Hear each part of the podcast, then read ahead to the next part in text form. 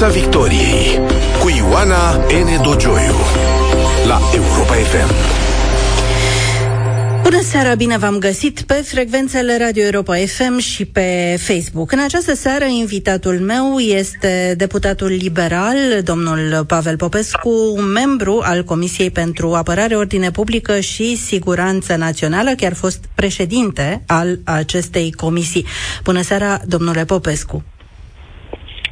Bună seara și vă mulțumesc pentru invitație. În această seară, domnul deputat Pavel Popescu ar fi trebuit să fie împreună cu noi în studio, însă din motive uh, independente și de voința domniei sale și de voința mea, acest lucru uh, nu s-a putut întâmpla, însă, iată, ne auzim așa și uh, cu siguranță vom afla tot ceea ce este de aflat.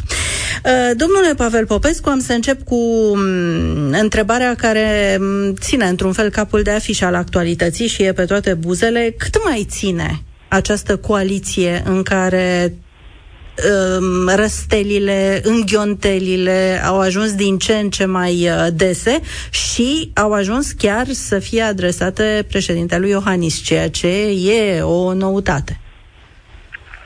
Uh,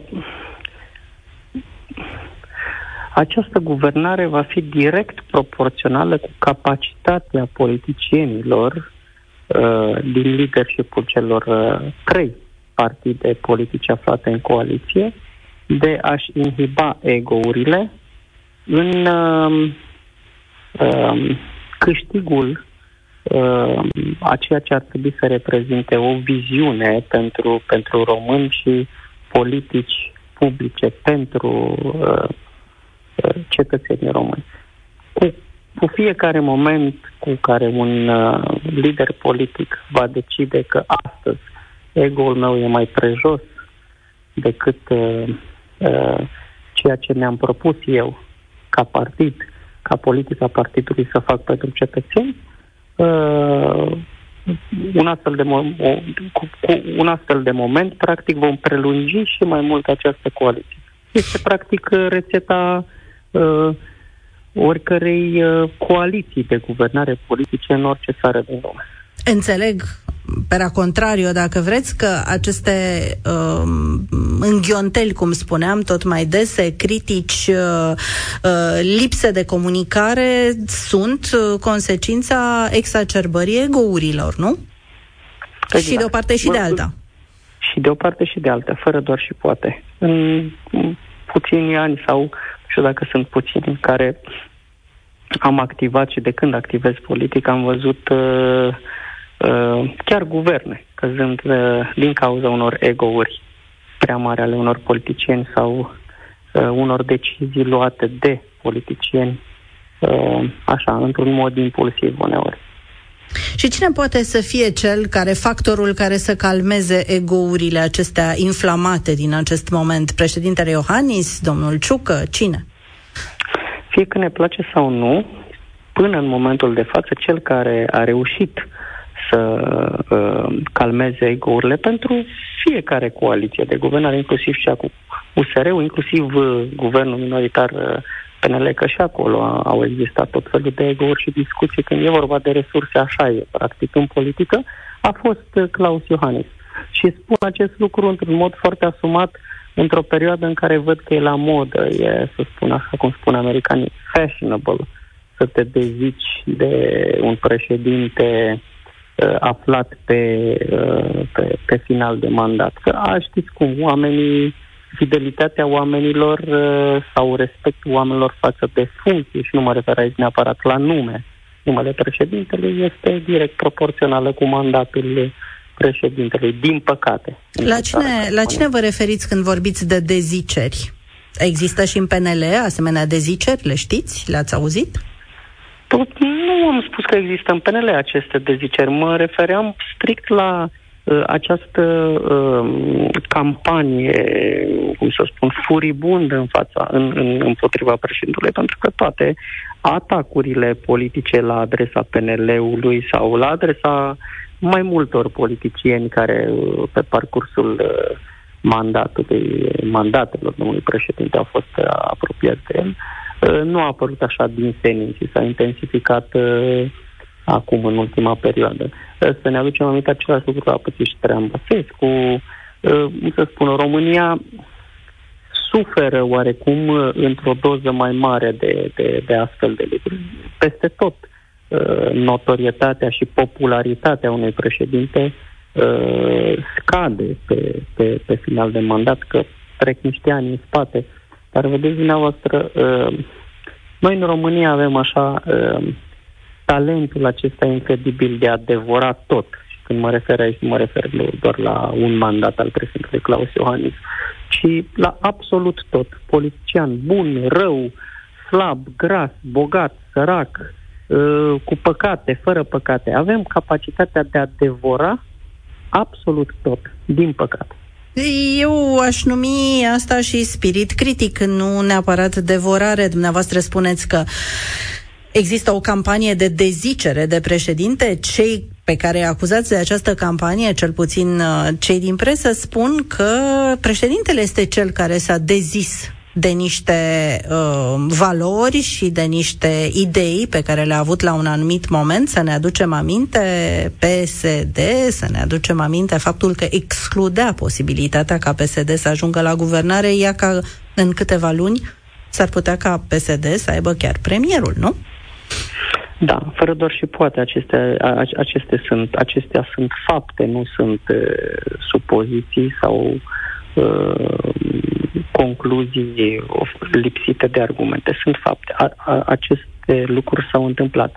Președintele Claus Iohannis a menționat PSD de-a lungul timpului într-o manieră negativă, dar, vedeți, uh, ar fi interesant dacă cetățeanului din, din, din cetățeanului din România îi s-ar putea da așa puțin, măcar puțin, un centimetru, pentru 5-10 secunde cortina la o parte, să aibă și el odată șansa și ocazia să vadă că nu absolut tot ce vede la televizor, ascultă la radio sau citește în presă, este uh, exact așa cum, uh, cum uh, a stat realitatea la un moment dat. Aș putea să vă spun în premieră Uh, și vreau să subliniez acest lucru. De-a lungul timpului, nu cred că am putut fi acuzat de faptul că aș fi un, uh, să spun, un mare lăudător al președintelui Claus Iohannis. Nu, de când sunt în PNL am fost confruntat de multe ori cu,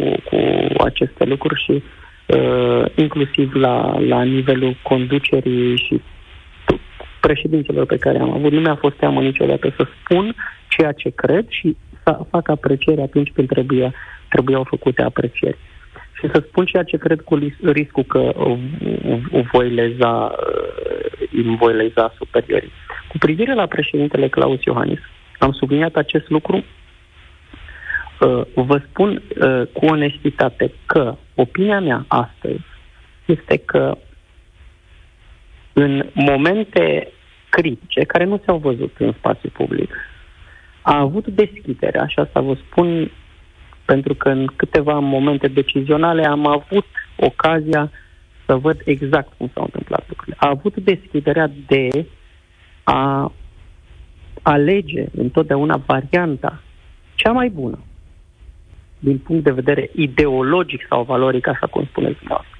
Și uh, ați rămâne surprinsă să aflați, sau poate nu, dacă știați, că au existat momente în PNL în care uh, frustrarea a fost atât de mare la nivel de partid, uh, presiunea a fost atât de mare la nivel de partid.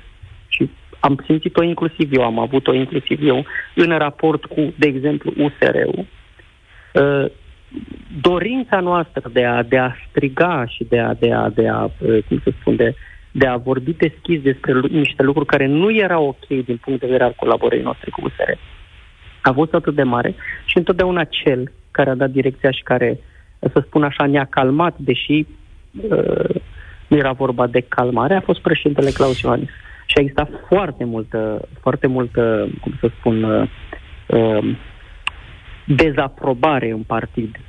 Uh, dar cred că acesta a fost un lucru bun. Cât de mare... La zile a fost un, un lucru bun. Cât de mare Or, e frustrarea mare... acum, domnule Pavel Popescu, în raport cu partenerii de guvernare? Spuneați că au, au fost momente în care frustrarea vis-a-vis de USR era foarte mare și voiați să vorbiți, să strigați. Cât de mare e acum frustrarea în PNL vis-a-vis de PSD?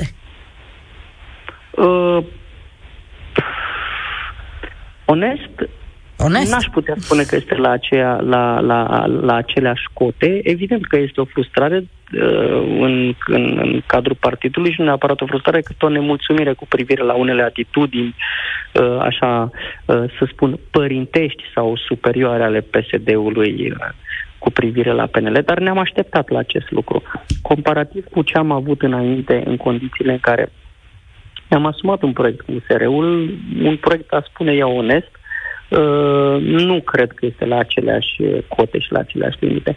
Dar, desigur, decontăm acest irațional al întoarcerii uh, la o alianță cu, cu PSD-ul după ce am promis o alianță de dreapta pentru a, a învinge PSD-ul uh, și ne asumăm acest lucru, fără doar și poate. Am intrat într-o epocă, ca să spun așa, războiului, pentru că suntem la 70 de ani de, de când nu am mai avut război, și eram în, în, într-o ecuație politică imposibil de rezolvat, pentru că USR-ul a ieșit de la guvernare și nu a fost împins de la guvernare, eu cred că a ieșit de la guvernare. Și singura alternativă ar fi fost asta. Dacă, Doamne ferește, și imagina cineva vreodată că am putea să ne gândim la o construcție cu aur, Doamne ferește. Uh, domnule Pavel Popescu, uh, ca să încheiem acest capitol al uh, funcționării coaliției, uh, vom avea rotativa premierilor? Ajungem la ea? Vă dau același răspuns. Totul depinde de uh, ego-ul și capacitatea... Asta am înțeles, dar care este opinia dumneavoastră informată? Uh, opinia mea informată este că uh, vom avea rotativa. Eu cred că vom avea rotativa. Uh, eu cred că vom face... Deci domnul Ciolacu va, fi, va deveni premierul României în câteva luni, asta îmi spuneți, în opinia noastră informată, cum spuneam. Uh, dacă domnul Ciolacu, uh, dacă domnul Ciolacu își dorește să fie premierul României și nu va desemna un alt premier din uh, interiorul PSD-ului uh, la rotativă, uh, va ajunge premierul României. Cel puțin până astăzi, din datele pe care le am eu și din promisiunile pe care PNL-ul le-a făcut într-un mod onest uh, PSD-ului, uh, noi ne-am ținut de cuvânt și avem de gând să ne ținem de cuvânt. Domnule Pavel Popescu, uh, cum spuneam la începutul emisiunii, sunteți uh, membru în Comisia pentru Apărare, Ordine Publică și Siguranță Națională, ați fost chiar și uh, președintele acestei comisii. Cred că sunteți foarte îndreptățit să răspundeți la întrebarea. Sunteți mulțumit de numirea făcută la Ministerul Apărării? Mă refer la domnul Angel Tâlvăr. Um Aici ar trebui să vă dau un, uh, un uh, răspuns mai complex. Și am să vă dau un răspuns mai complex. Există această discuție în România cu privire la modul în care sunt numiți miniștrii și uh, KPI-urile sau metodele de evaluare a, a, a CV-urilor de miniștri. Uh, n-aș putea spune că sunt extrem de mulțumit sau foarte mulțumit, dar nu mă deranjează această, această numire pentru că este o numire politică. Politica funcționează pe niște principii foarte simple și o coaliție fun- funcționează pe, la, pe niște principii la fel de simple.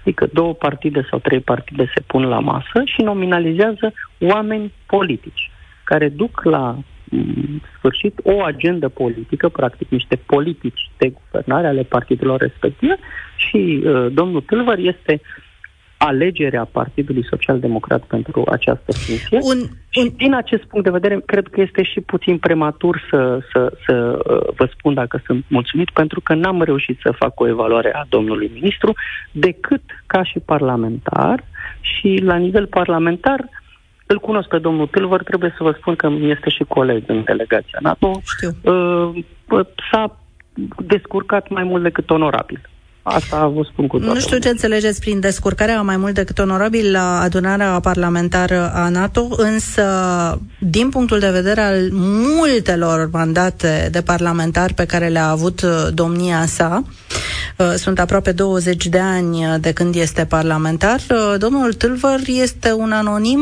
chiar și pentru jurnaliștii care se ocupă intens de domeniul, de domeniul politic și de Parlament. În plus, domnul Tâlvăr este profesor de engleză, ceea ce e în regulă. În sfârșit vom avea un demnitar care nu vorbește engleza cu uh, mâinile pe la NATO. Uh, dar dincolo de asta, ce calificări credeți că are uh, domnul ministru al apărării uh, care vă fac să fiți parțial mulțumit de această numire? Uh, repet, uh, este o nominalizare politică. Și din punct de vedere al calificărilor domnului Tilfer, el trebuie să aibă o, clar, o, cal, o calificare ca și ministru al apărării extrem de simplă. Extrem de simplă. În această perioadă critică trebuie să urmeze o agendă și subliniez acest lucru, o agendă, un script, ca să spun, cu, pe care cu toții l-am agreat, toți cei puțin normal la cap, puțin diferit de, de, de ceea ce face Vladimir Putin uh, la 200 de kilometri, de fapt la 40 de kilometri în dreaptă de România, și anume trebuie să respecte tot uh, acest angrenaj al umbrelei NATO, uh, al umbrelei UE și a țărilor zise așa like-minded countries, pentru că tot este profesor de engleză, domnul Tilvăr. Practic, domnul Tilvăr s-a dat un volan pe care trebuie să-l conducă cu grijă, cu foarte mare grijă, fără prea multe declarații care să... să, să cum a făcut domnul Dâncu, de exemplu, decor, nu? Da, da, exact cum a făcut domnul Dâncu și uh, să urmeze uh, strategia națională de apărare a țării, evident, să se coordoneze cu președintele și cu premierul țării care are o experiență și o expertiză în, în zona militară. Deci, nu, teoretic, n-ar fi un mandat extrem extrem de, comple- de, de complex, pentru că nu, nu trebuie să iei decizii bruște în această perioadă. Lucrurile, în general, în zona militară, să știți că stau bine. Uh, aș fi mai degrabă, cum să spun, uh, uh, interesat sau interesat. România poate face mult mai mult ca să ajute inclusiv zona militară pe zona de, de politică externă și mă refer aici la politică externă executivă, pe zona de mai. Uh, Piața Victoriei la Europa FM. Suntem în Piața Victoriei cu domnul deputat PNL, Pavel Popescu. Ce vreți să spuneți? Că ministrul de externe nu-și face treaba așa cum ar trebui? Că așteptați mai multe de la domnul Aurescu? Nu, n-am spus, doamne ferește, n-am spus că nu-și face treaba cum ar trebui, din potrivă, cred că face o treabă excelentă, cred că poate să facă mai mult. Este un uh, lucru pe care îl cred cu tărie, un principiu pe care îl promovez, uh, deși unora le, nu le convine ceea ce spun. Cred că România, în momentul de față, poate juca din punct de vedere extern și aici mă refer uh, strict la niște mecanisme de politică externă, la niște dosare, la, niște, la, la puțină creativitate și la puțin mai mult curaj. Și nu, și nu este o părere generală, adică nu, vă, nu, nu expun aceasta Uh, știți, izolându-mă undeva într-un con de expertiză de politică externă, ce vă spun asta pe date concrete pe care le-am discutat uh, probabil de zeci de ori în ultimele șase luni cât am condus Comisia de Apărare cu partenerii strategici, cu uh, uh țările cu care avem parteneriate strategice, cu, cu cei care ne repetă în mod obsesiv că trebuie să fim mai curajoși. Dacă tot vrem să ne comparăm cu ceea ce fac polonezii la câteva sute de kilometri de noi. Domnule Pavel Popescu, astăzi a făcut uh, carieră o întâmplare stranie, i-aș spune, pentru că mie nu mi s-a părut amuzantă, deși protagoniștii s-au distrat, se pare, și anume domnul uh, Ciucă și domnul uh, Ciolacu, anume l-au uitat acasă pe ministrul apărării, pe noul ministru al apărării, care ar fi trebuit să facă prima sa ieșire publică de la uh, numire, tocmai la o fabrică m- mm, producătoare de blindate pentru armata română. Explicația a fost halucinantă. Domnul Ciucă se aștepta să-l invite domnul Ciolacu pe domnul Tâlvăr, domnul Ciolacu se aștepta să-l invite domnul Ciucă. Și s-a râs Cum vi se pare că grevează credibilitatea, inclusiv externă, a noului ministru de externe un asemenea episod în care e luat pare este în uh, glumă, nu este luat în orice caz în serios, de propriul premier și propriul președinte de partid. Da, n-aș putea. Am, am urmărit episodul. Acum, haideți să vă spun, uh, un lucru uh, care îl caracterizează pe premierul Nicolae Ciuc este că uh, pur și simplu poate spune lucrurile direct, adică are o dosă de onestitate care de multe ori deranjează în politică sau uneori te poate pune în astfel de situații. Te poate pune în astfel de situații care să te ducă uneori într-o zonă mai funny, ca să spun așa. Dar premierul Ciuc a fost practic sincer, a spus uh, președintele uh, da, PSD care era la acel eveniment și în subordinea căruia se află politic vorbind Angel Tilver, uh, pleca, pleca de la premiza că acest președinte l-a invitat pe ministrul apărării. Uh, era colegul domnului Marcel Ciolacu. Dacă Premierul Ciolacu... își aduce ministrul într-o vizită, am întrebat și eu, în dreapta și în stânga, la foști miniștri, uh, acolo este o chestiune de ierarhie instituțională, dincolo de ierarhia politică, deci dacă cineva trebuia să-l invite, domnul Ciucă trebuia să-l invite. Da, fără doar și poate.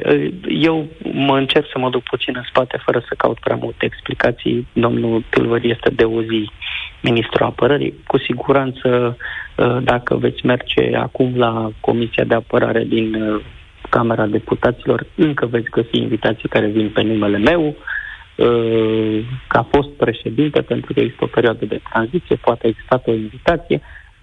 Fără doar și poate a existat o sincopă în această în această comunicare. Uh, din fericire, această sincopă nu uh, s-a referit la, nu știu, o vizită oficială la NATO sau ceva uh, mult mai serios din punct de vedere al abordării strategice. Să nu ne imaginăm că ambasadele NATO nu au notat uh, incidentul care a fost pe toate ecranele și în toată presa în general. Da, nu este o guvernare perfectă. Dacă o, oh, n-am suspectat-o nicio clipă de chestia asta, nu. De perfecțiune n-am suspectat-o. Uh, domnule Pavel Popescu, uh, la Comisia de Apărare, Ordine Publică și Siguranță Națională, dumneavoastră v-ați lămurit de ce România ar avea nevoie de minimum 300 de BMW-uri 8 plus 1 pentru 1000 de kilometri de autostradă, deci cam un BMW de acest tip la 3,3 kilometri de autostradă? Că eu personal n-am înțeles, dar poate dumneavoastră acolo la comisie sunteți mai uh, informați. În primul rând, în primul rând pot să vă spun că în uh, at- atâta timp cât am uh, ocupat funcția de președinte al Comisiei de Apărare, acest subiect nu a fost pus pe tapet. Uh, și în primul rând nu am discutat uh, branduri de mașini. Dacă ne venea pe tapet, cu siguranță l-aș fi, l-am fi discutat și v-aș fi spus mai multe din acest punct de vedere. Acum, dacă România are nevoie de uh, capabilități pentru instituțiile sale, noi capabilități, da, infrastructură nouă pentru in, instituțiile sale, indiferent de câți kilometri de autostradă avem, da, cred că avem nevoie. Nu, să ne înțelegem că vorbim pe lucruri concrete. Are nevoie de un BMW de mare putere, o fiară, ca să zic așa, la, la puterea pe care o are. Deci un asemenea BMW la 3,3 km de autostradă, pentru că ni s-a spus clar că sunt pentru poliția rotieră și pentru autostrăzi. Dacă socotim, așa iese. Un BMW la 3,3 km. Avem sau nu avem nevoie? E... Matematic, matematic nu. Matematic nu. Că despre asta e vorba până la urmă. Licitații trucate, netrucate. Hai să pornim de la bază. Ce ne trebuie? În schimb... Matematic, pentru acest număr de kilometri de autostradă, cu siguranță nu. Uh, din punct de vedere al dotării poliției române cu uh, uh, mașini care să circule pe toate drumurile din România, că sunt 300, că sunt 600, uh, cu siguranță orice polițist uh, care vrea să patruleze în țară, indiferent că o face uh, la graniță, într-un sat, într-un orășel de mărime medie, într-o capitală sau uh, pe autostradă, cu siguranță o face uh, mult mai bine într-o mașină de calitate, în, uh, între granițele Schengen, să sperăm noi. Asta vă spun că uh, plimbându-mă în Europa, și asta este o realitate, dacă te plimbi în Europa, uh, tot ceea ce vezi în țările, uh, să spun așa, bine văzute, sunt mașini de calitate, indiferent că vorbim de BMW, de Alfa Romeo, de Mercedes, de Porsche, în unele țări am văzut chiar branduri, branduri de lux. Da? Și să nu uităm că mereu, noi mereu Uh, pe la colțuri ne plângem. Că în Loganul nostru trebuie să mai bagi două degete de kit ca să uh, nu auzi gomotul de afară. Că mașina respectivă nu e suficient de puternică să prindă un BMW al interlopului X pe, auto, pe acei 1000 de kilometri de autostradă sau 50 de kilometri de drum uh, drept. Uh, nu, nu pot să vă dau un răspuns uh, în alb și negru, dar da, per numărul de kilometri de autostradă, nu. Probabil nu avem număr, nevoie de un număr de atât de mare. Acum, eu mă întreb dacă mm, loganurile în care trebuie, pe care trebuie să pui kit sau lipsa acestor uh, mașini excepțional de puternice au uh, provocat uh, incidentul acela mm, sau ar fi rezolvat, ar fi împiedicat incidentul acela extrem de poli- penibil pentru poliția română din București, în care un îi se zice, să spunem cu ghilimele, dar asta e formula, un bombardier a reușit să umilească doi polițiști și patru jandarmi. Uh, nu. Vreți să am o, o opinie onestă? Am uitat, m-am uitat la acel filmuleț de 20-30 de ori și vă spun sincer. Uh, sunt un pro-american convins. Uh, și întotdeauna îmi place să compar o democrație imperfectă de altfel, da? o democrație, un, un, un, să zic, un standard minim de democrație pe care îl văd în SUA cu ceea ce se întâmplă în România. Uh, imaginați-vă următorul lucru și m-am gândit ce aș fi făcut eu ca polițist în acea situație. Eu ca polițist în acea situație aș fi scos pistolul, l-aș fi amenințat pe acel bombardier care părea drogat, nu știu cum i-au ieșit analizele, dar i-aș fi, probabil i-aș fi tras niște gloanțe în cauciucuri, da? L-aș fi forțat într-un mod uh, mult mai agresiv să cedeze și să nu plece de acolo. Aveau toate instrumentele la, la, la îndemână, să o facă și jandarmii și polițiștii. Întrebarea este în felul următor.